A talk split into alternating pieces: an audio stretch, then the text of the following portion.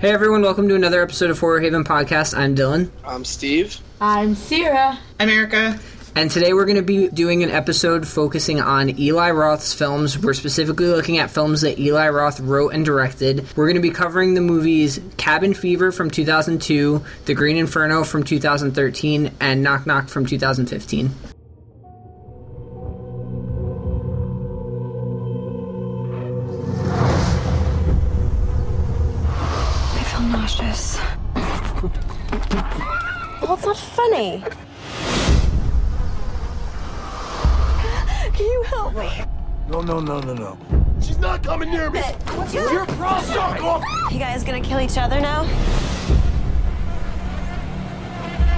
So hot.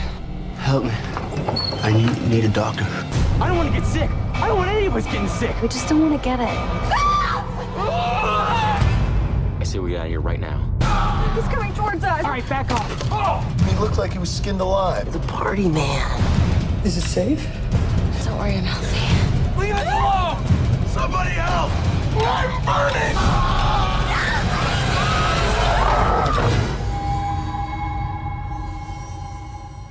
So the first movie we're going to be talking about is Cabin Fever. It was released in 2002. It focuses on a group of teenagers who go camping in a cabin in the woods only to get infected by a flesh-eating virus or bacteria.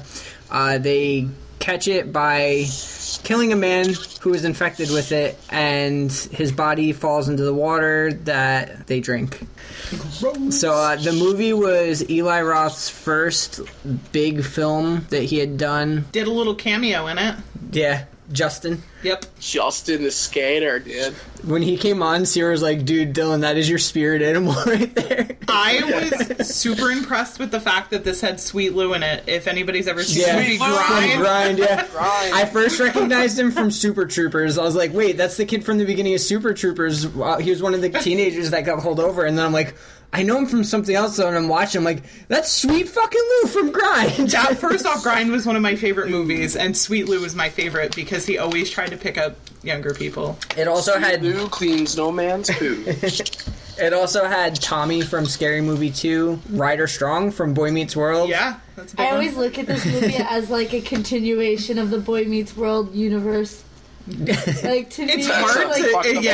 after they got out of college, after Angela left him. Boy Meets World, the rough years. That, yeah, I can see it. This kind of has a funny story that went along with it with Boy Meets World. Um, when they were filming one of the scenes, Ryder Strong like walked off in the woods to like get some air. He was completely covered in blood from filming, and uh, he like stumbled upon a group of schoolgirls who were on a field trip in the woods wherever they were and um, they saw him and they started freaking out because he was covered in blood and they're like screaming. And then they realized who he was and they started freaking out even more. They chased him through the woods until he made it back on film set and that was Sierra's favorite uh, field trip. That, Ryder Strong, Strong may or may not have been my first crush. I okay, and I text Sarah this earlier in the week, but the, every time that I think that her and Kyle cannot get any more alike, first thing out of Kyle's mouth when I said I had to watch this, he's like, "Oh, it's God. What's his name from Boy Meets World?" And I was like, "God." I fucking love Boy Meets World. If he you said those exact words, actually. It's a great show. It is a great show. Okay, we're not talking about Boy Meets World. I agree with you, but Cabin We're doing Fever. an episode on it. Yeah, so I like the movie. I think it has a really good blend of like comedy and like really gruesome shit. Sierra absolutely hated it, so I wouldn't say absolutely hate. It had Ryder Strong in it, so it was semi okay. see, I, I'm really excited to hear everybody's opinions on all of the movies in this episode because a they're all such different movies, which is one of the reasons I love Eli Roth's work because he always ha- has something completely different come out. B. Everybody has totally different opinions on all three of the movies that we watched, as far as I know. Steven, I don't really know where you lean towards all of these, but I'll um, definitely, I'll definitely give my opinions. Yeah. for sure. I really liked Cabin Fever. Um, I liked, like Dylan said, I really liked the like comical relief that you got out of it, but it didn't take away from the movie. And I know that was something that we discussed last week that Dylan said with Yeah. uh, the town that dreaded sundown was that that comical relief kind of took away from the movie. And while I didn't feel that way last week, I still don't really feel that way about this one. I actually think that it kind of uh, it definitely made it a little bit stronger too. The characters were believable. Yeah. I loved the uh, the one guy. I don't know his name. The one that had the hat on, the fu hat. The guy that was who was hunting hunting squirrels. squirrels? Yeah. He reminded me of um Matt from Grind. Yeah. It wasn't the same guy though, because I, I actually I looked it up. No, but he he had me dying laughing like the entire movie. When he lit the the fire pit on fire, but it wasn't the fire pit. He like rock. burned all around around it. it. And then when the uh, the townspeople come later on and they're looking, they're like they're doing some non-Christian shit here, or some shit like that. but uh, no, I I think the effects in the movie were awesome. Like the shaving scene, I want to talk about. Like Sierra could not fucking watch it. No, and that No, traumatized okay. the shit out of me. It's not because the scene was gruesome. It's because my cousin Brooke cut herself shaving like every time she cha- shaved, and it's like that's like a fear. No, I went like no shit. When I was in school, I had a friend who I don't know how she managed, but she took her whole shin off with That's a shave with a razor. Brooke shaves. Yes, like took the whole thing off, and that scene, that's exactly what it reminded me of, and it gave me like it just fucking oh that You you know the fear when you Yeah. when you shave. You picture that that scene from Cabin Fever. You're exactly. "Please You're don't like cut, just please don't please don't take a hunk out of my leg. Well, I think just the fact that she's like hysterically crying while she's doing it, like, and the sound that it makes, which I was looking, I was watching some interviews with Eli Roth, and uh, he actually said that when he was making that scene, he thought of when he was a kid shoveling snow, and the sound that the snow shovel makes when you get to the bottom of where Like the snow ice? is, like scraping on the uh, blacktop. So the way they got that sound was him and a bunch of people on set were running around like scraping shovels on different pieces of ground until they got like the perfect sound for it, and that's what they played over while she was Oh my god. shaving. Damn. That makes my that literally gives me like the willies thinking about No, that. I was like watching it and I was like, ooh, like cringing for people who can't see my face the right now. the effects though like for Yeah. just like all of the um all of the different scenes with the the flesh coming off Mm-hmm. was really believable like they did it they did it really well where it wasn't like it was believable it wasn't like too over the top and it wasn't like it actually like the scene where uh right after ryder strong gets done banging his uh friend's girlfriend uh her back was like all scratched up and Mm-hmm. that shit looked real as fuck See, that's one of the scenes that really messed this movie up for me because it's like everyone's dying, and the girl's like, oh, I feel like I'm on a plane that I know is gonna crash, and you're just like, I'm just gonna fuck the person next to me because, like, why not? And then, like, you see Ryder Strong, like, look up at her, and he's like, Seriously? And like, and they just fuck. I'm like, first off, your boyfriend is MIA, who's, yeah, I'm questionable about him. He, I he's got to be gay. And then his girl, his, the girl that he's into, the girl that he's into is dying in the is shed dying in the shed, like rotting, like her face is falling off. And in this time, somehow you find the urge to have sex. Like the vision of of flesh rotting off of someone's face is enough for me to say. in his no. defense, after his last attempt at banging somebody in this movie, this one was at least executed successfully because the first time was not problem. bueno.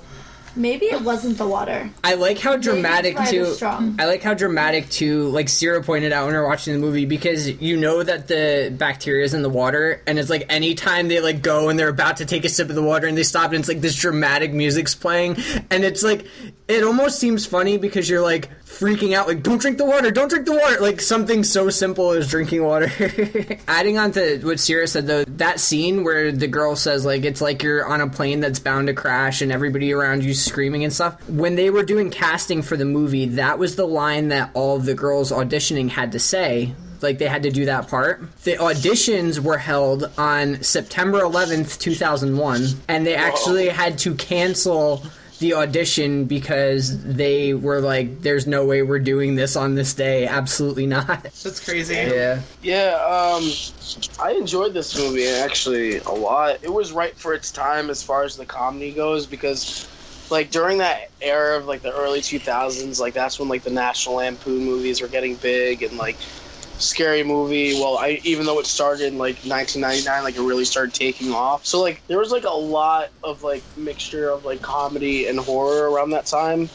So I guess like it was just kind of with the times thing for me, but it worked so well, and like the cast was just perfect. Uh, just seeing Sweet Lou from Grind and what's his name from Boy Meets World, and dude that was uh, squirrel hunting. I remember him from a movie called Detroit Rock City, and I loved him in that movie. So it was it was That's nice right, to he see him kind of. movie. Yeah. I I think there were a few people in this movie that were in Detroit Rock City, if I'm not mistaken.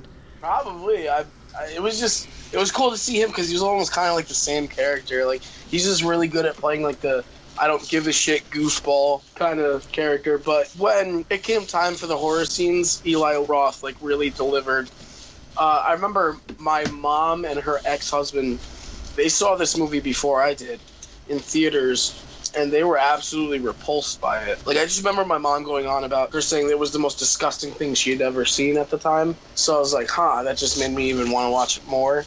So right when it came out on DVD, like I definitely picked it up, and uh, you know the gore scenes. Uh, Eli Roth, whoever he picked to do the effects, did a great job because they definitely did look realistic. And uh, the part with the girl's face coming off, Yeah. man, what what a sight that is when it finally reveals her. It's just that felt like even the puking of the blood, and again the shaving scene. I like how like at first it doesn't happen right away. But the way the camera focuses on the razor, you know Yeah. like something's gonna happen, and then it finally starts happening. Was, that was pretty nasty too, and I could understand why people would definitely be uncomfortable. Like when I was a kid, I split my chin open with a razor blade, thinking, "Oh, look at me, I could shave," and then just one wrong flick at the bottom of my chin did it, and it was like it was a mess. So well, I think it kind of brought me back to that too. I, yeah, I think the fact too that like you, Sierra, Erica, like everybody has a story that they can somewhat relate to that. i I've think it just adds. I think it just adds to it. Yeah, no, the girl shaved. who's uh, the girl whose face came off, the girl that uh was with Ryder Ryder Strong. Strong's Bay. Yeah, she um I actually almost didn't recognize her at first, but she plays Penelope in Club Dread. when they walk up on the hillbilly hacking the pig apart, she's like ripping on that shit. And they're all like, you can see like the the just the cringe worthiness of their faces was pretty good. I think any moment that it showed the people from that area was just really cringy. Like the the people in the uh, convenience store, Dennis. Oh my Don't god, sit by pancake Dennis. that mullet, that mullet. Not even getting into that mullet. Not going there. Uh, what, I, That Pancakes. kid. it made it for me when he jumps up and starts doing like kung fu and is like doing backflips and shit. I want to know what Eli Roth was thinking when he was like, "I want you to do this." Dude, I don't even know. And then know. yell pancakes. I don't even know what goes through Eli Roth's head because he puts some weird shit, Shit in into movies. movies. And it's funny because you know he's made some fucked up movies. Like Oh yeah. like he made Hostel, and I wanted to go over Hostel, but I wanted to save Hostel for its own episode, which is why we kind of squeezed uh, Knock Knock in there. Which we've had some uh, debate It's that it's not a horror movie, but Yes, definitely. I could debate We'll touch on that. for sure. yeah, we'll touch on it. But um, I, I wanted to save Hostel for its own episode. He's one of those directors that really just does whatever the fuck he wants to do, but he's still a very mainstream director. I would say. Which I think is weird because, like, I don't think he's. He's a good director. Some of his movies are good, but I don't think he's great. I wouldn't say any of his movies are masterpiece movies, but I have yet to watch an Eli Roth movie that I did not have fun watching. Definitely, completely agree with that. Uh, yeah, and that's honestly, he seems like a fun individual when I watch his uh, interviews, and he's definitely someone who's been um, around the film scene for a while. Even like when he was going to school, um, he uh, there was a filming company called uh, Troma, Yep. and they put out like uh, the Toxic Avenger films and a bunch of other films in like the late '80s and like '90s and so on. So he spent a lot of time around like Lloyd Kaufman and like a lot of his like uh, troupe of people that would work on Troma films, uh, mainly as like a little like small background person appearance in movies. But I feel like that exposure to him being around that environment really helped shape him into the director that he is today. And uh, I just, like I said, he just seems like such a fun person who's pretty much willing to do whatever it takes to make a film, depending on his idea of it. Like he'll back it, you know. Yeah, I. Yeah, I mean anybody who's hosted Shark Week is good in my book. So. Uh, like I think he's got uh, a big respect for the horror genre too, and that's another reason why I'm like a big Eli Roth fan. And it it started when I watched one interview with him called "What's in My Bag," and he was pretty much just like Blu-ray shopping, and he was talking about like all the films he picked out and like what he loved about them, and uh, you know you could see some of his influences in there, like where he does like certain omads, I think, to certain directors, like uh, even when making Inglourious Basterds, which he helped out in, uh, Brad Pitt had never watched a horror movie before, and uh, Eli Roth sat him down on set, and him and Quentin Tarantino showed him the shark for Zombie in the movie Zombie. Yeah. And then like after that, Brad Pitt's like, I have to watch this movie, and like I guess he was like messaging like Eli Roth throughout the production, like talking about Zombie and like, oh, this movie's crazy.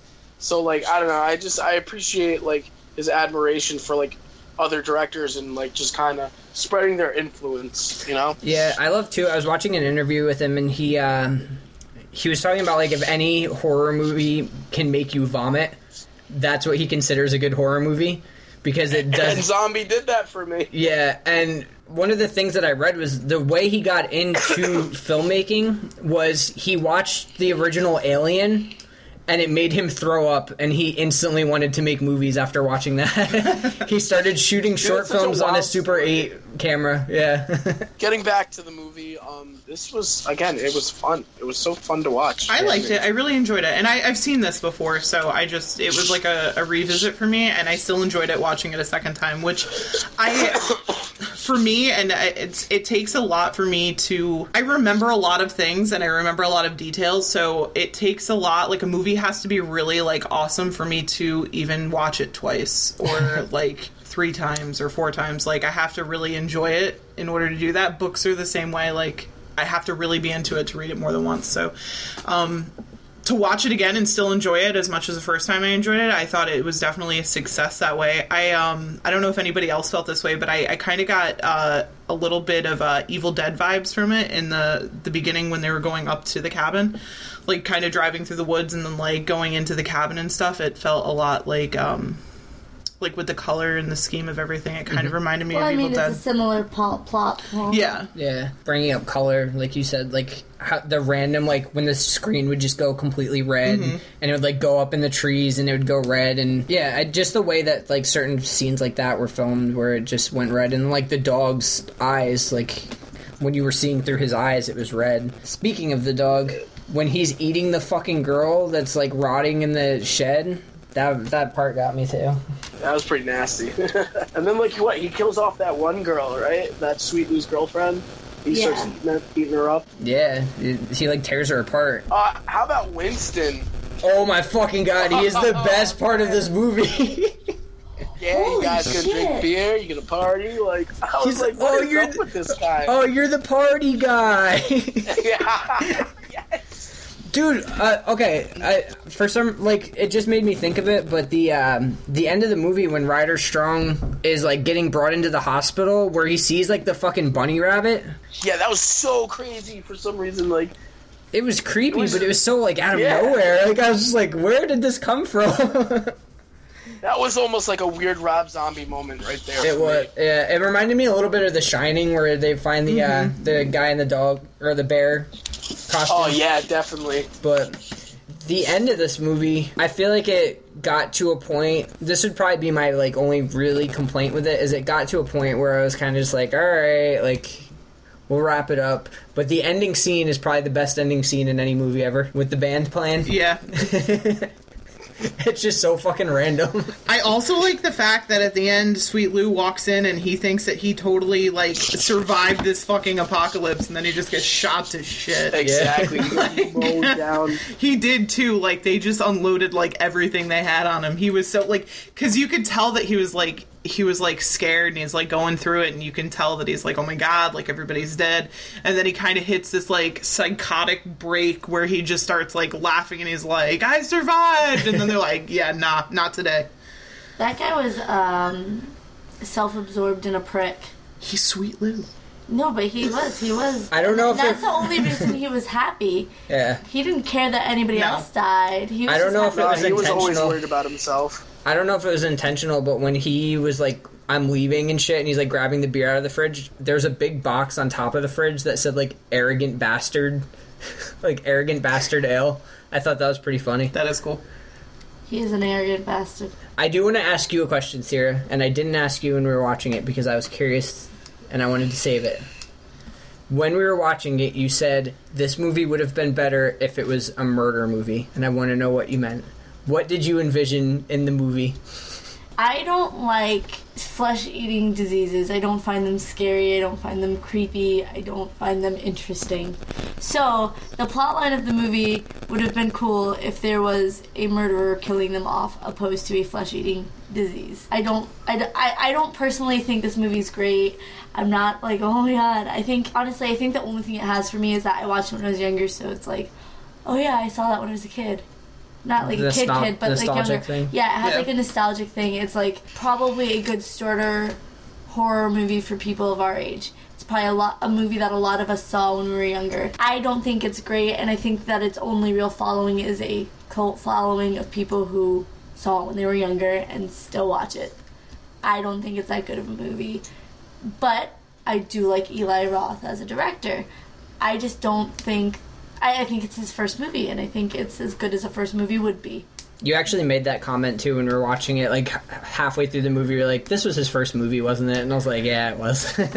Hey, we all got to start somewhere. Um, what I got to give credit for is I don't think there were many movies out at the time, it, it- as far as horror, where it focused like so much on a virus mm-hmm. as like the main threat. And I guess it was just interesting to like. It definitely had the potential to be your typical slasher, a bunch of teens in the woods in a cabin. But it's like you know what? He just went for it and took a different route. And I like I said, man, he like when you think of like a nasty virus, you think of like the grossest shit sometimes especially when you're like really sick and he Is definitely you brought got? that out yeah that's exactly what i'm going through right now Steve I- upper cabin respiratory fever. virus I kind of Yep. like the. Uh, I kind of like that they made it a virus, but it wasn't like a zombie virus because yeah it was just like your typical oh, like we're not your typical but Your some kind of typical flesh-eating flesh-eating virus. yeah. yeah but uh, I, that that's honestly, And also- I didn't like that. So I was kind also of exposing the, like it just contaminating the water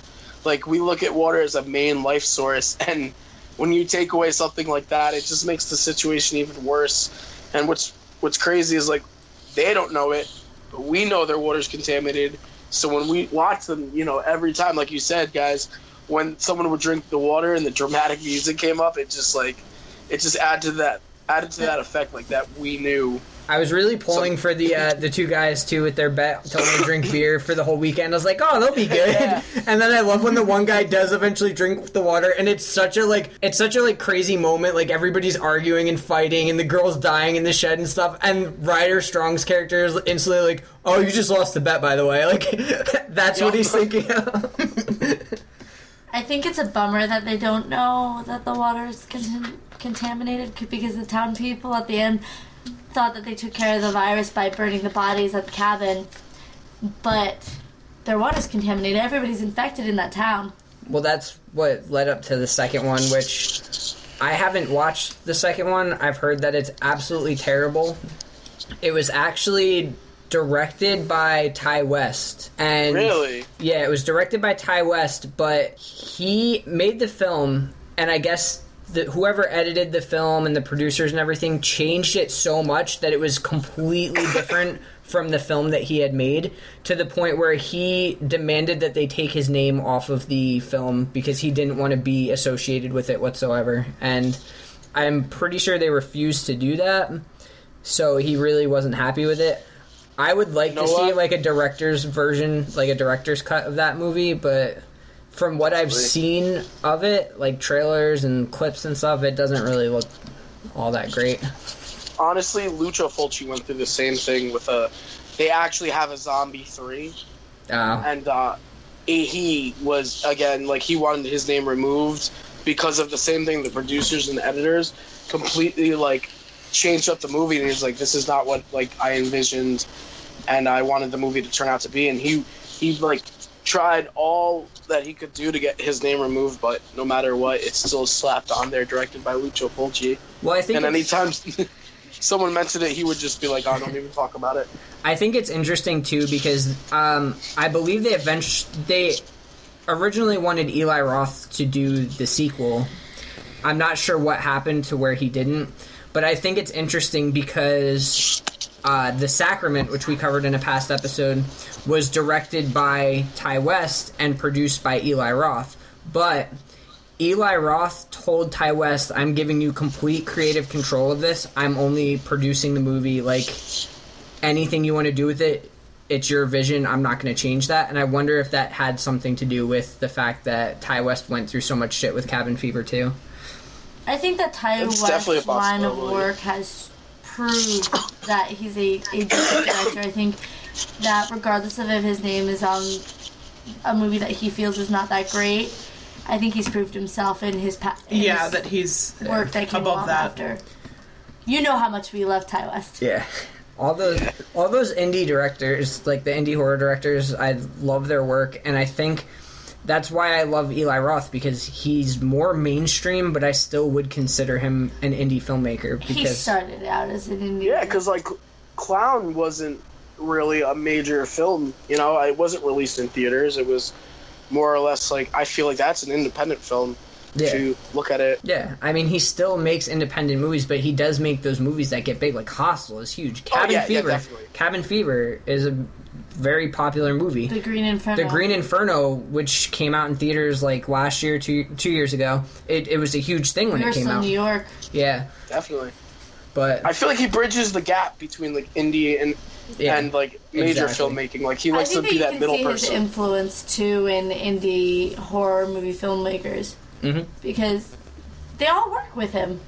Yeah. Not all of them, but like our favorite three. Well, if you if you look at movies that he's produced, like he's involved in a lot of really good movies, and it's I don't know, it's nice to see a director that kind of He's versatile. yeah. in Yeah, horror. Mm-hmm. I really don't have too much more to say about Cabin Fever. I don't know about you guys. No, I think we covered a good amount of it. Anybody Yeah, else? I'm ready to move on to ratings. I Ratings Sierra, go first. three. The acting wasn't good. I didn't like the storyline. I hate flesh-eating diseases. The hobo bothered me. I hate when people make hobo. dogs seem vicious. That cop was totally unbelievable. They drank too much. they drank too much. That's a complaint. Oh yeah, it's a party. Come on, you're the party man. the party man. Their truck was ugly. We're gonna party. Whoa, that was party a so that was a pop top Bronco. How the hell? I like Broncos. I don't like the paint job. Okay, so you're giving you're only giving it a three. Mainly because of the Broncos paint job. Okay, All right, Steven. all right. Sarah, I'm gonna be polar opposite of you, but that's all good. Um, I I, I enjoyed the acting. I thought the characters uh, were a great pick, and uh, they were definitely all familiar faces. I thought like when the movie had its comedic moments, it definitely shined. But when it was time to be a horror movie, it definitely shined. And like there were some repulsive, disgusting scenes, and uh, I, I just I loved it. And also uh, the cop Winston, I, he was just so random, but uh, just so funny and enjoyable on screen for me. Like every time he was on screen, I would just like instantly like he wouldn't even have to say anything. I would start laughing, and I I noticed uh, he was actually in another movie called 2001 Maniacs. Uh, that has Robert Englund in it as well, and I've grown to really like that movie. So it was nice to see his face uh, in an Eli Roth film. No, overall, it was something different at its time, and uh, I think Eli Roth Uh, you know, it was his first big break in the business. So for a first film, it wasn't bad at all in my opinion. And I'm gonna give this movie a solid seven. Um, I enjoyed this movie a lot. Like I said, it's not the first time I've seen it, so it was actually one that I enjoyed enough to get into a second time and not just like like I still wanted to pay attention to it. So I, I really liked it. Um, Sweet Lou's in it. That gave it like mucho points. Oh hell yeah, Grind is amazing. that one of my favorite movies. I'm not even gonna lie to you right now. It's a good movie. I I the the acting was a little a little cruddy, but I think that's just because we're in 2017 and we've really upped the ante on on acting in a lot of movies. So it just reflects its age. It's you know it's it's early 90s and or no, it came, it was what 90 2002. 2002. So it's still 90s to me. I'm sorry.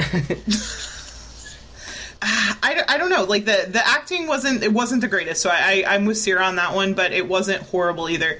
Um, I think for Eli Roth's first first movie, I, I think he I think he did an excellent job. I mean, I don't mind the flesh eating virus. I I think that the um, the gore was was on point. I don't think it was cheesy. I think it was done well, and the effects were really well.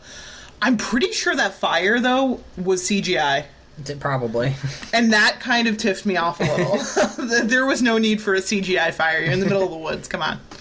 But I, I thought it was I thought it was shot very well. Um, so the the directing was on point, and uh, I think it was a, a decent story. And so for this, I'm going to give it a I'm going to give it a six. I really like this movie. Um, like I said, with any of Eli Roth's films, I wouldn't really call any of them a masterpiece, but I think the practical effects were really good. Um, the acting didn't really bother me too much because it just gave me that campy feel, campy horror feel. Um, I loved the like. I feel like it was the perfect blend of comedy and just straight disgusting horror. So um, for those reasons, I think I'd probably give it a 6.3. So that gives it an average rating of 5.6. I think that's Okay. fair. So we asked you guys on Instagram what you guys would rate this movie, and we got some really great responses. The average rating from you guys on Instagram is a 7.1.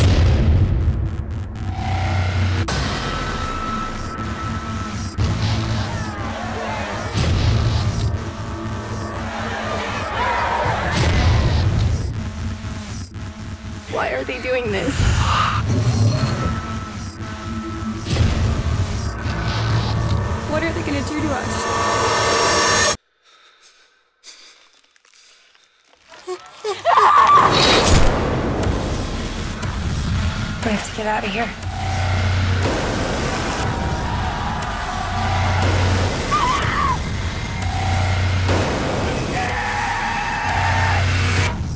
You know what this is? You know what they're doing to us?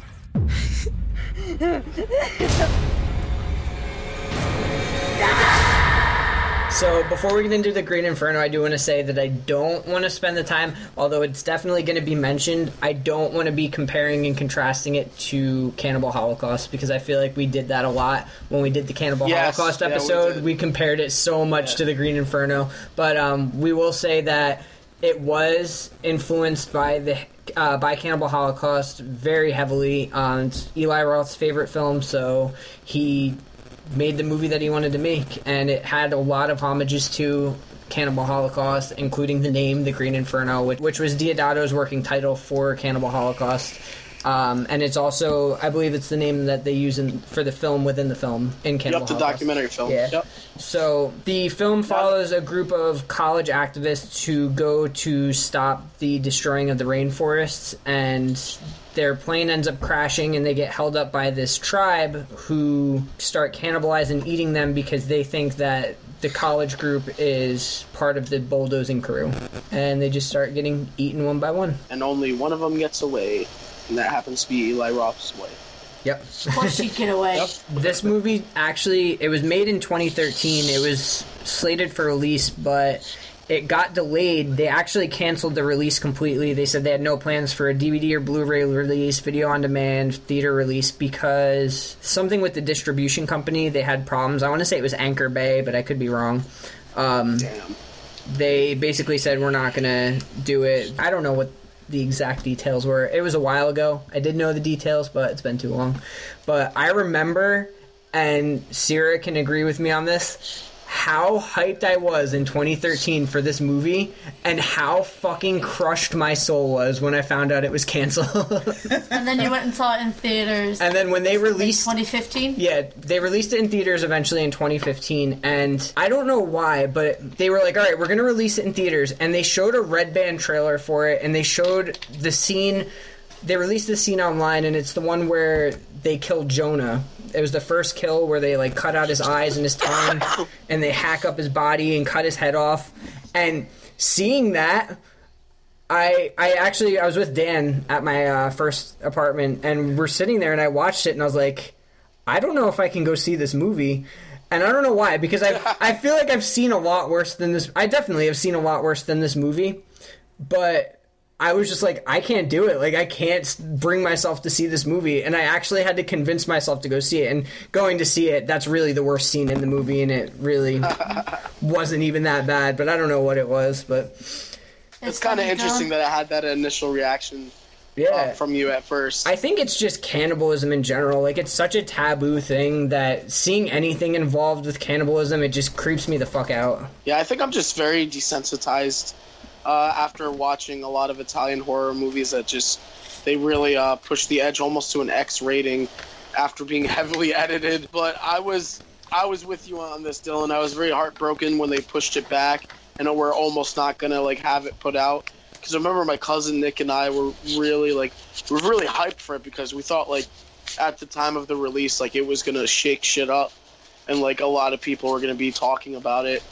So, you know, when it finally came out, I was excited. I saw it in IMAX uh, with my cousin Nick, and uh, it was a bunch of us. I think Dan was there, and uh, it was it was just a fun time. I mean, you know, it definitely you could for sure see the influence of Cannibal Holocaust.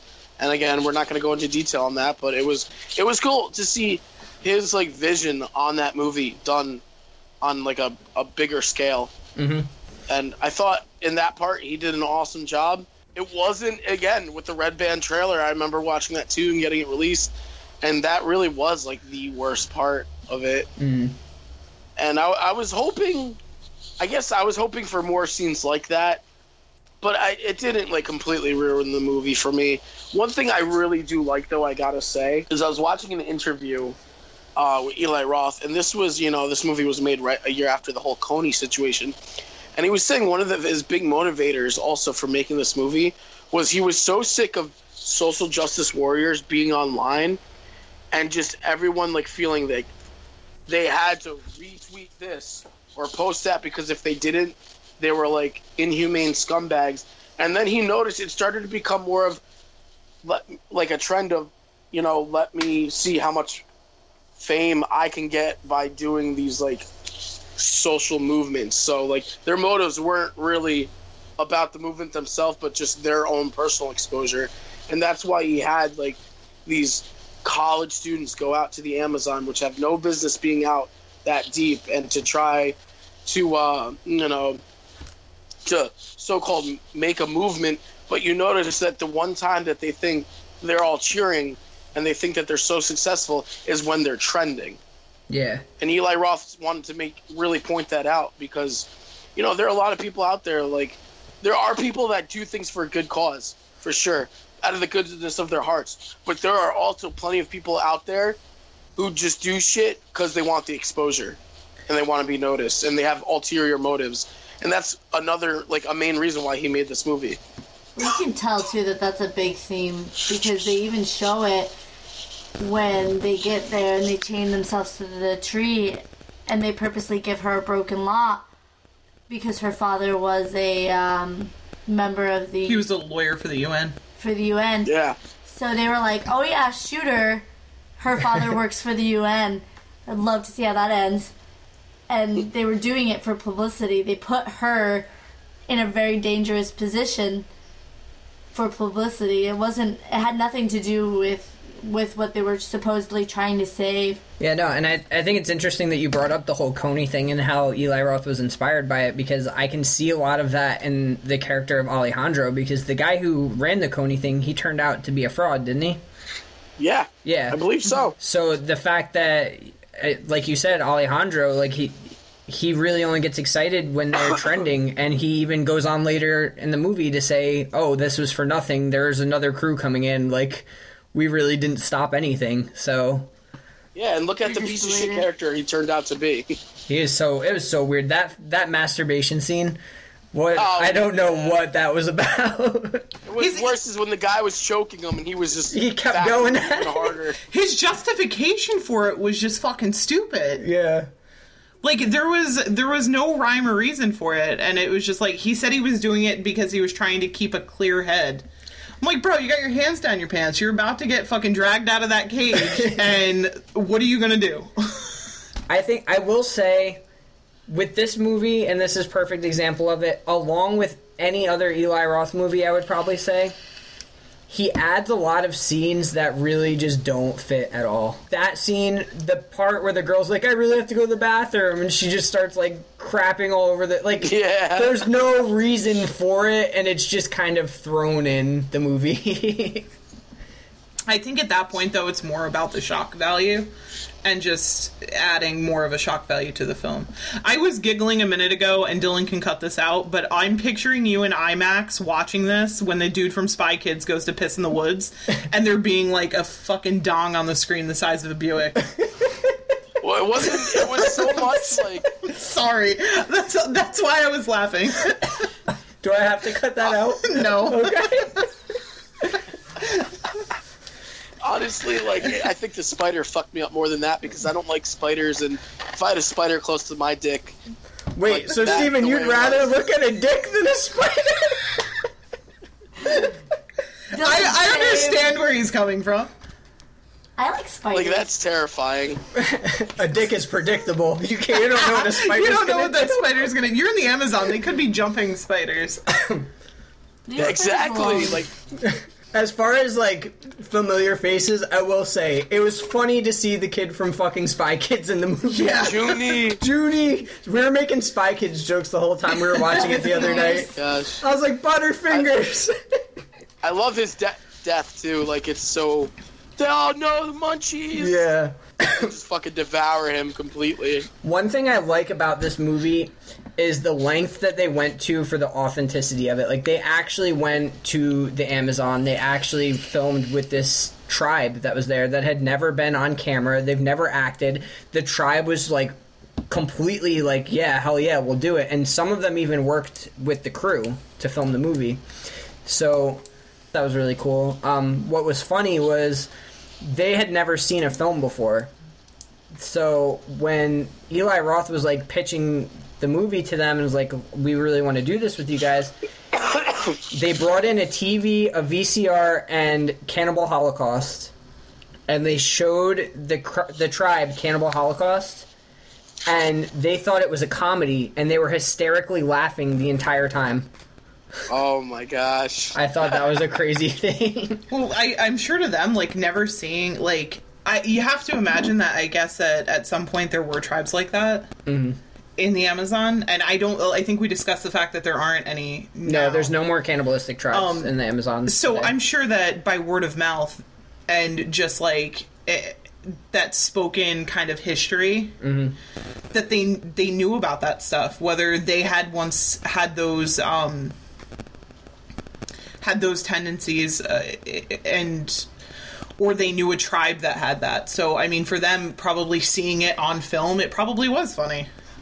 Yeah, I, I also like too. Sarah pointed it out when we were watching it was um when they're cooking the like the people how normal the tribe was acting. Like it was an everyday thing. Like all the kids are around watching them cook and like it, it was like it was nothing. And that Yeah, Eli Roth said to them, uh, when you're during that scene, actually, he was like, act as if you're just cooking in your your your, your kitchen, just going about your day, and that's that's it's very organic, actually. How It- they're just you know acting. it is but it adds a level of like creepiness to the movie i guess because it's like how okay they are with doing that Yeah, but I don't know. I feel like I know I said I didn't want to compare and contrast this to Cannibal Holocaust, but I feel like it did a better job, not a better job of getting the message across, but it got a similar message across to Cannibal Holocaust, but in a way that was a little more tasteful. Yeah, without crossing the line too much. Yeah, they didn't. It The way wasn't. it did in Cannibal Holocaust. Yeah, I feel like Cannibal Holocaust was just pure shock, where this was like there were some fucked up scenes for sure, but it did do the same. We watched this video on YouTube the other the other night, and it was like um, Eli, Eli Roth's top ten favorite horror movies or cannibal movies, and number one was Cannibal Holocaust, and he literally is like talking about it, and I thought it was funny because we discussed it on a previous episode, and he literally goes, "Yeah, animals die in it." Get the fuck over it. Like, Yeah. and I was like, oh my god. like, that's pretty ballsy to say considering that you're a public figure. Yeah. And, like, PETA's gonna attack your ass. I mean, it goes back to like what we were talking about before. How you don't like seeing Eli Roth. You don't expect it from him, but it's just funny because you, he's like talking about these cannibal movies. He's like, "Yeah, there's a part where this this guy just gets cut open and eaten, and it's just so crazy and cool." And you're just like, "What did he just say?" I don't know. There's just something about him, and when he's into something, he just fucking loves it, and he's very passionate about it. And I can't help but admire that about him. Exactly. I think that's why I'm so drawn to him as a director is that he, he admires what he does. The movie itself, like I I like the movie. I will say that I enjoyed it more the second time I watched it. I went and saw it in theaters and I was a little let down. I think it had a lot to do with the fact that a lot of the like more gory scenes were given away in the trailer to where you really didn't have anything that you weren't expecting to happen. And they kind of set it up to like, okay, you know that Justine's gonna escape. And the second time watching it, I did enjoy it a lot more. And even when we watched it again for this episode, I, I will say that I do like it. This was my Yeah, first think- time watching it, so it It was, was. it was your first time? yeah, seeing this, and oh, I I've never seen Cannibal Holocaust, and I don't know if I can. I'm just gonna be honest. I I'm sure later on down the road I I'll get ballsy enough to do it, but I that was I the cannibal problem the cannibal thing it doesn't bother me at all. It's the other aspects of that. Yeah, I think like yeah, I think I would ra- like this. Like I would rather I'd rather see like a, a tribe of people eating humans than have to think about like Jeffrey Dahmer eating humans. I like this. This does less like. This is less of a shock factor for me than like true crime cannibals. Yeah. like, it's Well, it's because it's a societal. it is thing. and it's like it's their you know it's their um their beliefs and like their heritage and, and a lot of tribes they they did it because it was you know consuming uh the the spirit of their ancestors or consuming uh you know the spirits of of um their enemies and stuff like that. So there, there's meaning behind it, and it's not just because you got bored at a bar and you brought somebody home and you're like, I need a snack. so it, it it's definitely um it's it's it was definitely a really interesting movie for me to see and I I thought that it again it was it was filmed so well in my opinion and I I thought that the the kill scenes again were extremely believable. The plane crash was probably one of my favorite scenes. Like mm-hmm. you're just everybody when the guy runs into the friggin' blade on the plane Oh god. that like you just heard it and you you like it, it- I don't know what he used to do the sound of the sound effect for that but you can hear blades hitting bones and it was just like Well, you even re- like your reaction when that part came on. You were instantly like, "Yes!" And I've been, like it's the only time I've ever seen like. I, I love that part like that was that was my favorite part in the whole movie. And um like the whole like the I think it was a tree branch that came through the window of the plane and like got the one girl in the face. And you know like the the plane crashes and they're all in shock and then they get darted. So like it, the I, I imagine they probably were pretty fucking gamey when they were eating them i'm just gonna say that. You know the adrenaline's pumping.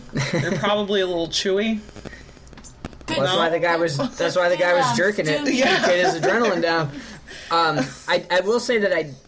It sucks the language barrier because if these people were able to understand the the group that was getting eaten, the college group, they would be able to say, "We're not with the bulldozer people. We actually were here to stop them." And then the tribe probably would have been cool with them. But Well, see, that's where the activists were idiots because they should have had somebody who was like a translator yeah, that, That local dialect, language. yeah.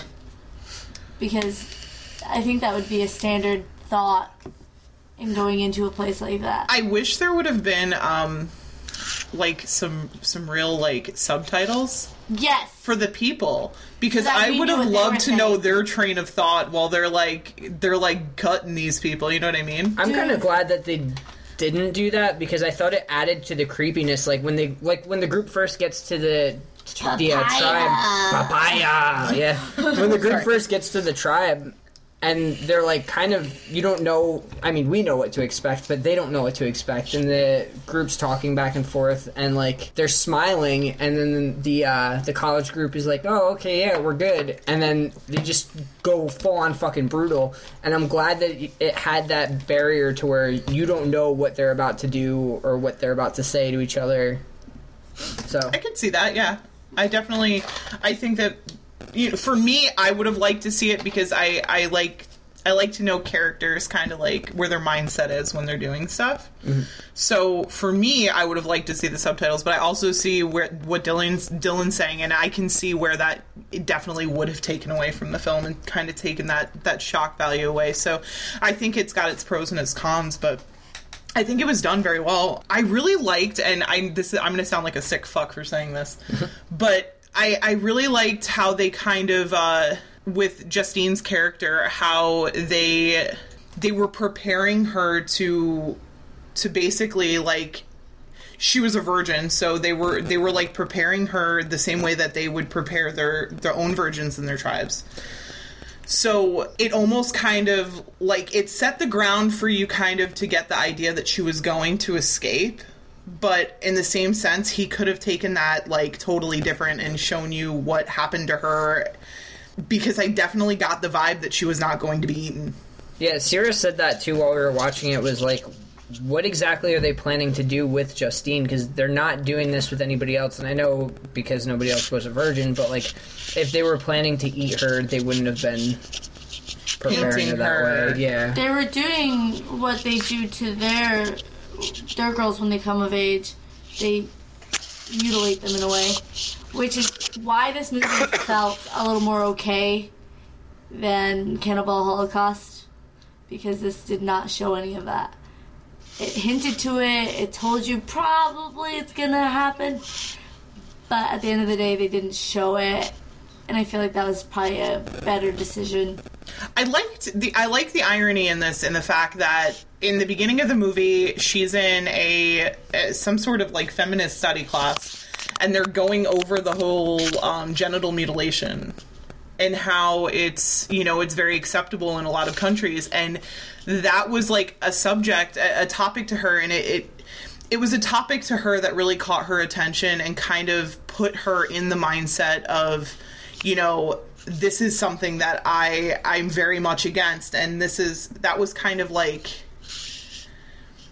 like i think that i I- think that a lot of all the characters had that that one that one thing that they were really like opposed and that they were really trying to like be an activist for.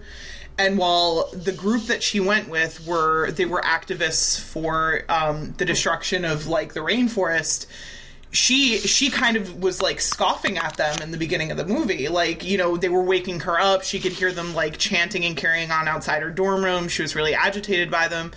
And you know and then it, it shows her in class and she's in this feminist study class and you can see that she's she's genuinely upset by the concept of um, female circumcision and and what they're talking about. And she's just like that was her her thing to be an activist for so i think it was very interesting that she went to the rainforest with this group of people to you know to be an activist with a group that was going to protect the rainforest. And here she is in a position where she's just about to endure the one thing that really set her off Mm-hmm. and it was it was a it that was just an interesting point of view for me and just kind of seeing how that that played out I also want to talk about the end of the movie when she got back. They're asking her, you know, we've heard that that tribe is cannibalistic. Did you see anything of that sort?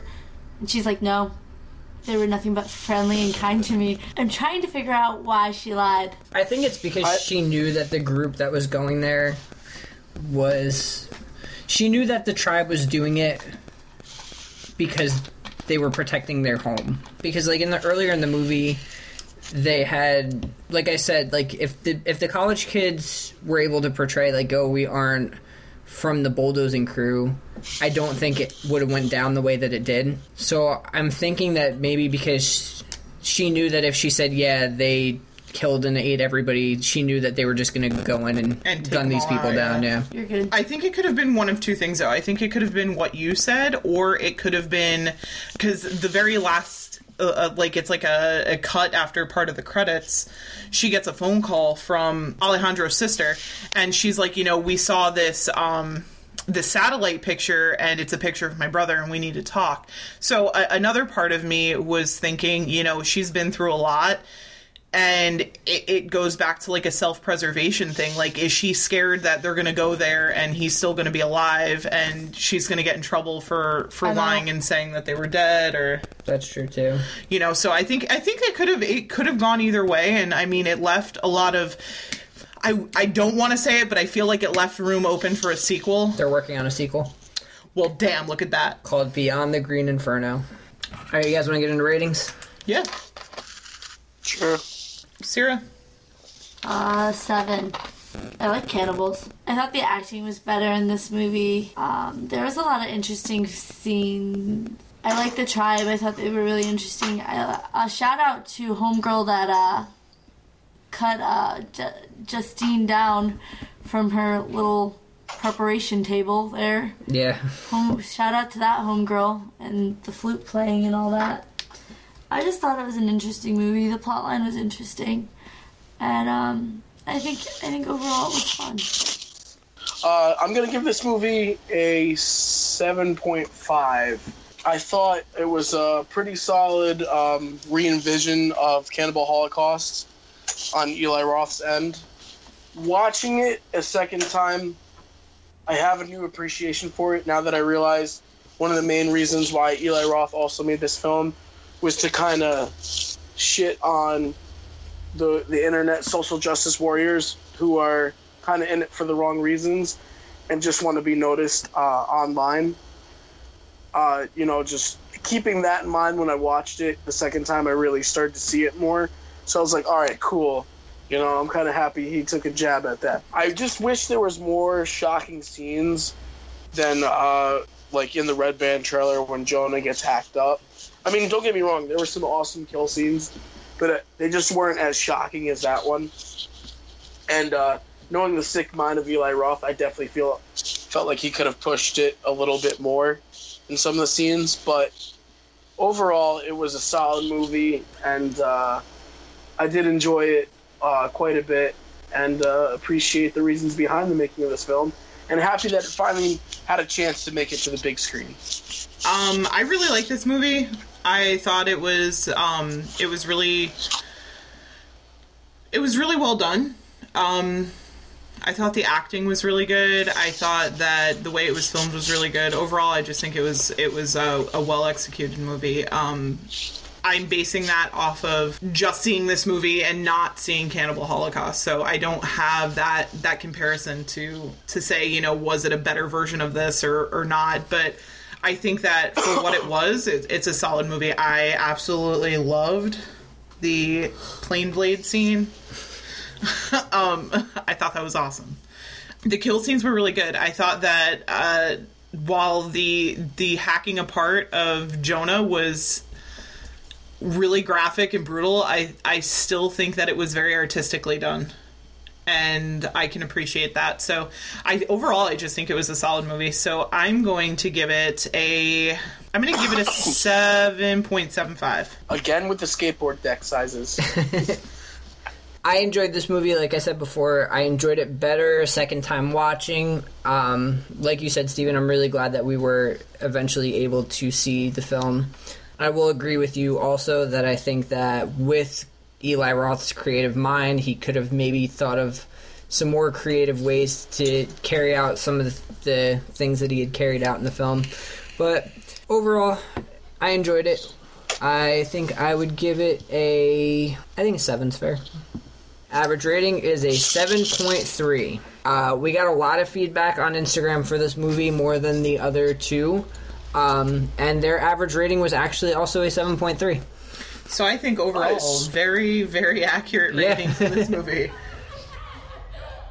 I thought you guys left. Who made you rookie? I'm not hungry. We can forget this happened. I made a mistake. Go! I'm calling the police. Uh,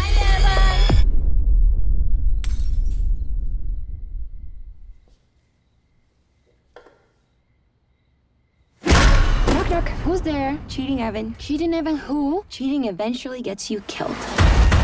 You've been a bad boy. Your family are victims of your perverted behavior. This is what happens when you break the rules, Evan. We have to punish you. I want to play hide and seek. Evan. Ready or not, here we go. You came out to me! What was I supposed to do? I'm glad we knocked on your door. Finishing off, we're going to go over Knock Knock. Uh, the movie was released in 2015. I don't believe it got a theatrical release. I think it was uh, straight to video on demand and DVD film. Like I said earlier in the episode, it wasn't really. We had a lot of debate on whether it was horror I or not. I think not. it was like a thriller. Or I actually read online that its actual like categorization for what genre it was was uh, erotic horror thriller. Yeah, I, I think it is what I read online. It was an erotic horror thriller. okay. So there you go. like I said, I feel like Hostel would have fit a little better in the horror category, but I do want to focus on Hostel for its own episode. And I would kind of say that this is thriller or horror and thriller because it, If you were in that situation, you'd be scared shitless. yeah, and I think it. I thought it was a really interesting take on a home invasion because you know I, I don't know I just thought it was pretty unique how they did it. Uh, the movie focuses on Keanu Reeves' character Evan. His wife and kids go away for the weekend, and he gets a knock on his door from two girls who say they're looking for a party. They seduce him and torture him the next day for cheating on his wife. We are not on Keanu's side. Okay, so not saying I'm on Keanu's side, but what I think makes this movie interesting is you don't really know who to side with because both characters are kind of fucked up. Yeah, Keanu's fucked up for cheating on his wife. These girls are fucked up for all the shit that they do in the movie. So it's like you don't really know who to root for in the movie. I feel like out of the options, Keanu was a lot less fucked up than the two girls torturing him. But they didn't kill him. They, They just posted it on their Facebook. And I kind of like that they didn't kill him. How they like led him on the whole night, like they were going to kill him, and then at the end, I love my favorite scene in the movie is at the end where they say like we're going to go do this again, uh, and they'll say yes. They always say yes. You're not special. You're just like the rest of them. I thought that was really interesting. I think the, the line in that that I really loved and it really made me sad was we thought you were going to be the one to say no. Yeah. And he is. He's very like pushing them away when they first come on to him and Okay, technically, yes. He was flirting with those girls that whole time, and that's disrespectful. I will say there might have been some flirting, but you know, every time that they oh, sir, can I take all my clothes off? Free pizza, Sierra. Free pizza. I'm sorry. No, okay, well, no, Hands listen. So the girls were Hands the girls hands were down. flirting. No, listen, wait, hold on, hold on. If Dylan called me and was like, "There's these two girls at the house," they asked if they could take their clothes off. I said, "Sure." I'd be like, "Uh, uh no, bitch, get them the fuck out of my house." Like, Right, but at the same at the same time, anytime they started coming on to him, he would get up, walk to the other side and of the room as them. continue flirting with them. He wasn't flirting with them. He'd start No. talking to them. He'd say making small talk. he's making he was, small talk. While he, was, waiting talking, for the Uber. I'm in defense with the guys on this one. I'm sorry. He was Yeah, he talking. He, called them- talked about his wife most of the time. He's like, check out her her artwork. Like she's very talented. I'm a very lucky guy. Like he, he would walk away and be like, so what do you guys do for a living? So where are you based The out whole of? So thing in the movie, it starts from the beginning. His wife says it, looks at him and says, "You know you were floating with that girl at that place. You're always floating with girls." Like, He is. He's a he's a flirtatious man. He flirted with. I don't know. I'm gonna disagree that he was flirting with them, but I'm Same. sorry. I, like no, I'm sorry. The moment that he started to be like, I used to be a DJ, and they're like, oh, that's so cool, da, da, and he just kept. He's like, yeah, let me like put on some music. You're flirting. You are trying to relive your glory years. Grow up, old man. So the movie was based is actually an official remake of a 1977 movie called Death Game, and that movie is starring Colleen Camp and Sondra Locke, who actually helped produce this movie, which I thought was really That's pretty cool. I will say there are some very awkward scenes to watch in this movie. Most specifically, The rape scene, yeah, the daddy scene. the daddy Yeah, scene. that was yeah. disturbing as fuck. I, I, I'm sorry. There's people on Facebook all the time that refer to their boyfriends as daddy. Ooh. It, gi- yeah, What's it just wrong gives with me the you? fucking What the fuck willies. is wrong with you? You freak. Well, the whole story she tells too, I think it's interesting because by the end of the movie, they've made so much stuff up. Like you don't know what they made up. You and don't know what's how real. old they are. You don't know like. well, they say at the end of at the the movie, end, yeah, but- but. It, they kind of just Psychologically. yes, they psychologically fuck with him the That's entire the thing night. that bothered me though, and this is in Evan's defense. He did screw them. If you're gonna post a video on Facebook to make him look bad, do the one where he was willing to screw you, not the one where you raped him. but you can't really tell in the video, and I think that's why they were like whatever. She and posted it. legitimately tied him to a bed, and like, she raped him. Yeah. Yeah, but I think a lot of guys are into getting tied to a bed, so I can't really Yeah. see that as an argument. Yeah, but he did get raped. Like he, at that point, he was like, "No, no, no, we're not doing this. No." I love the part before they like when they first get there and they make a comment like, "Oh, I can't believe you just let two strangers in your house," and he says like, "Oh, well, I think I could take both of you." And she's like, "Oh no." And, yeah, and she's like, "I don't know about that." And I was like, after they fuck with him as bad as they do, You should have listened. yeah, I will say that his hiding place for the gun was pretty fucking genius. Like for somebody who i it lives at home and has small children, yet wants to keep some sort of weapon in their house in case you know of something like this where there's a home You know, two invasion. women try to rape you. Yeah, you know when two college girls break into your house and. We'll leave it at that. Anyway, he had like a pot, and it was like a complete. It was like a ball, really, and there was a gun on the inside, and the only way to get the gun out was to smash it. Mm-hmm. So I thought that was pretty cool. I'm gonna say the true victim is this wife's art. All Yeah. of it destroyed. the girls in the movie Belle and Genesis. They start destroying the house, and on top of that, they're destroying his wife's art and like Which is writing the all whole over reason it. They're supposedly doing it. Exactly. The whole reason that they're messing with Evan is because like you cheated on your wife and she doesn't deserve that. Your family doesn't deserve that. You're, you're destroying all of her artwork. Draw- well, they destroyed the kids' stuff too. Yeah. Like they were destroying the children's rooms and like. Did they ever reveal? Did they ever reveal who Robbie was? No. Okay, so Steven, I don't know if you caught it, but there's a line in the movie after they kill um Lewis? Lewis, after they kill Lewis, which by the way is Jonah from the Green Inferno. Yep.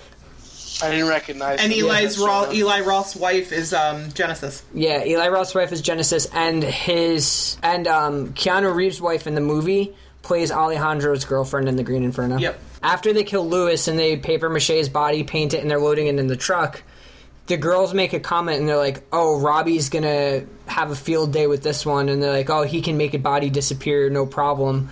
And it kind of, like they don't explain it at all after that. Yeah, you. I. That was, and that's the only time that they mention Yeah. who Robbie is, or like you know. I, I read it. I I looked into it online because I was like, "Who the fuck is Robbie? Like, did I miss something in this movie?" And from what people are saying online is like, they think it was put in there to kind of just give a notion that these There's girls have done it. level. Bef- these girls have done it before. Like, they have somebody that gets rid of bodies for them, so Gotcha. they've killed before. But Uh, I mean, they definitely know what they're doing. Uh, you know, you could tell it's definitely not their first time, even before they reveal it. Like the way they have everything set up. Mm-hmm. You know, They you could see that the motive was there. Next day. The woman who plays Belle, fucking gorgeous. Oh, Like, oh my Oh. gosh, beautiful, Jesus Christ! right? I think that her and Lorenza Izzo, I think they did a great job in playing crazy. I, I think they did a, I think they did great acting. I, Okay, I want to bring this up. Watching it, Keanu Reeves, I was like, his acting is fucking terrible. And then you watch interviews with him, and he talks exactly the same as he does in this movie, and you're like, is this just how he is? Okay, so I, I said this to Dylan, Steven, so this is the first time you're going to hear this out of my mouth. This was filmed right after John Wick, and I basically said that this, to me, was John Wick fan fiction written by the lady who did Fifty Shades of Grey. That's exactly how I felt about this movie. Well, the funny thing, too, is at the end of the movie, they take his dog. yes, exactly. Monkey. Yeah. Isn't that actually Eli Roth's dog? Eli Roth has a dog named Monkey. I don't know if it's the same one that they used in this movie or not, Um, but. yeah, no, I think that Keanu is not a great actor. I don't think he's ever been a great actor. But he's the but- one.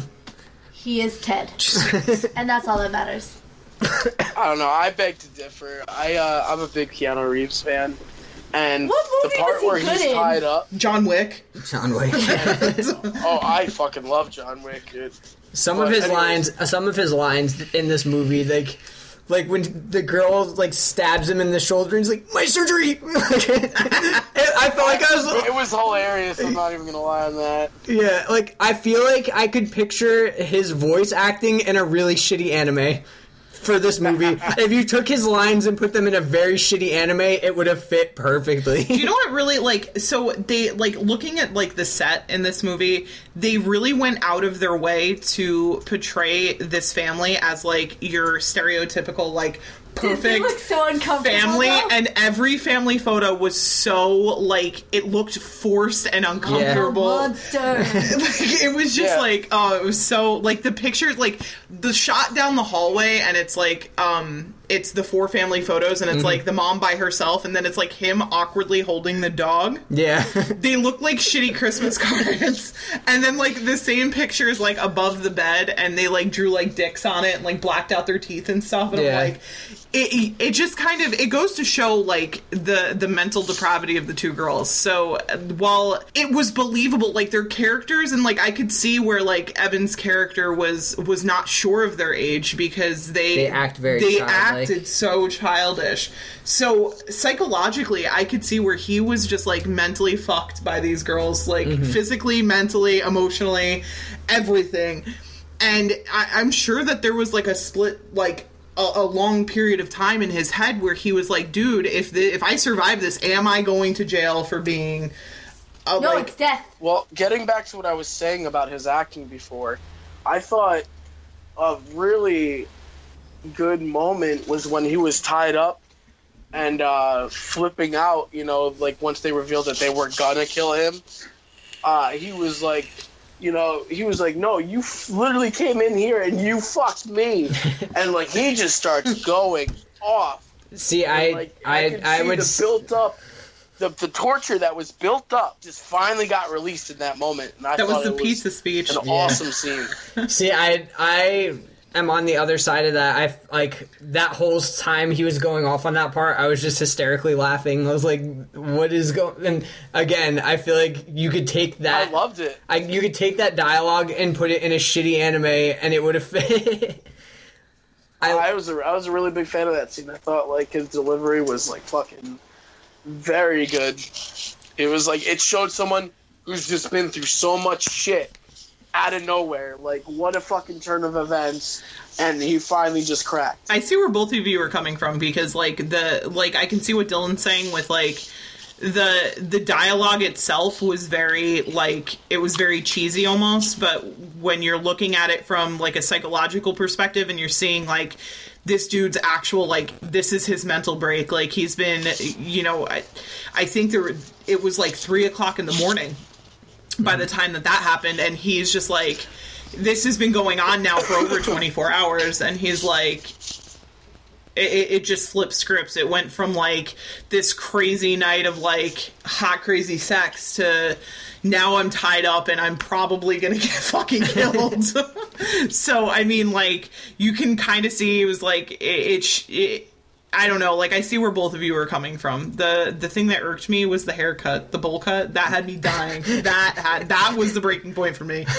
I think Genesis was like the ringleader.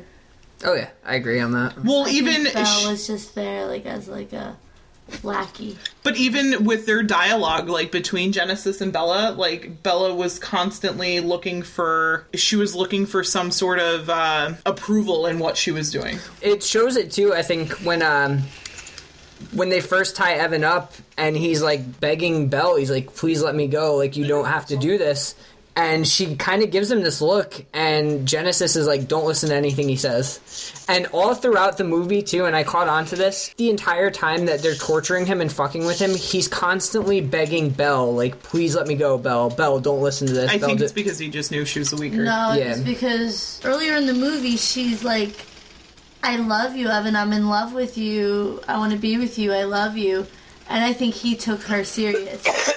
I think that's why he always begged to Bella. Or Belle. I don't think it was, I don't think that was sincere on her part, but I think that he believed her. I could see I could see both Yeah. sides, but as far as filming goes, I really like how it starts the movie going through the house. Like it starts at the door and then goes to the bedroom. And the end of the movie does the same thing, but you see how destroyed the house is. Like, and they threw in "Where's My Mind" by the Pixies, which to me, if you Yes. throw that, if you throw that song in any movie, you win me over completely. Absolutely. The mo- that fucking band is sick, and that song, again, you can't help but think of uh, Fight Club when Yep. all the buildings are exploding. yep. And it, it is a great way to end a movie. Like, you could literally slap that. Like, let's say the movie sucks. You slap that on the end as, as something's happening at the end, it's just like, oh, fucking cool. As far as psychological, uh, you know, thriller, it hit the mark. I don't feel that much that it's a horror film. I mean, sure, the situation is horror like, uh, but it's definitely a thriller in my eyes. A psychological one, definitely a neurotic one, but it is an interesting twist on a home invasion. I will agree with you because when we typically think about like home invasions and the guy the the movies you guys covered on that earlier episode of home invasions like that you know your typical break-in whereas these girls were invited in due to their situation and then took advantage once they were invited in and fuck shit up whereas like most home invasions it's your typical you know everyone's asleep or it's late at night and it's a break-in Yeah, well, not only that, Yeah. but normally when I think, like, for the home invasion movies that we covered, you have Hush, where it's a guy, like, preying on a weaker girl. You have You're Next, where it's these three guys that are preying on, like, this whole family. Mm-hmm. Where this, it's two very, like, normal looking girls, and they're going after an adult male and I thought that that was a very interesting thing, like an interesting way to go about it, especially. And I think that's why I like the the line in the beginning where he's like, "Oh, I think I can take you," and they're like, "Oh, you sure about that?" Because he gets his shit wrecked by these two girls. definitely I'm gonna give it a 6.8. I liked it. The two girls were badass. They were totally fucked up. He was fucked up. It was a good movie. I am going to give it a six. Uh, I think it's definitely an interesting uh, take on home invasions, and it, you know, like I said, typical male break-in or like some shit like that. Whereas it's females, they've already been invited in, they look innocent enough, and then everything just gets flipped around, does a complete 180. And uh, as far as psychological torture, uh, they did a great job of portraying that, and I liked how uh, Keanu Reeves' character just mentally broke down in that one scene that I mentioned before. Um, I just wish like it had more of a horror feel to it.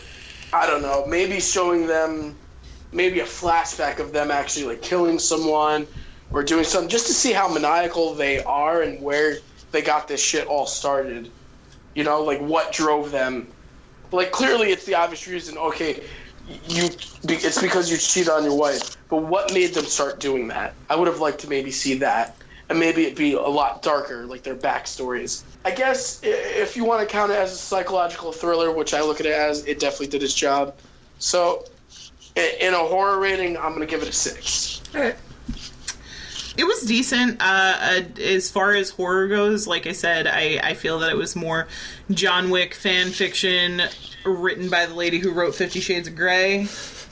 I'm sticking to that. I watched that Um, movie. So I um I, I as it was it decent? Yeah, I thought it was it was a decent movie. It's not what I was expecting. I was I, I this was the last movie that um it wasn't the last movie I watched. I watched uh Cabin Fever last last.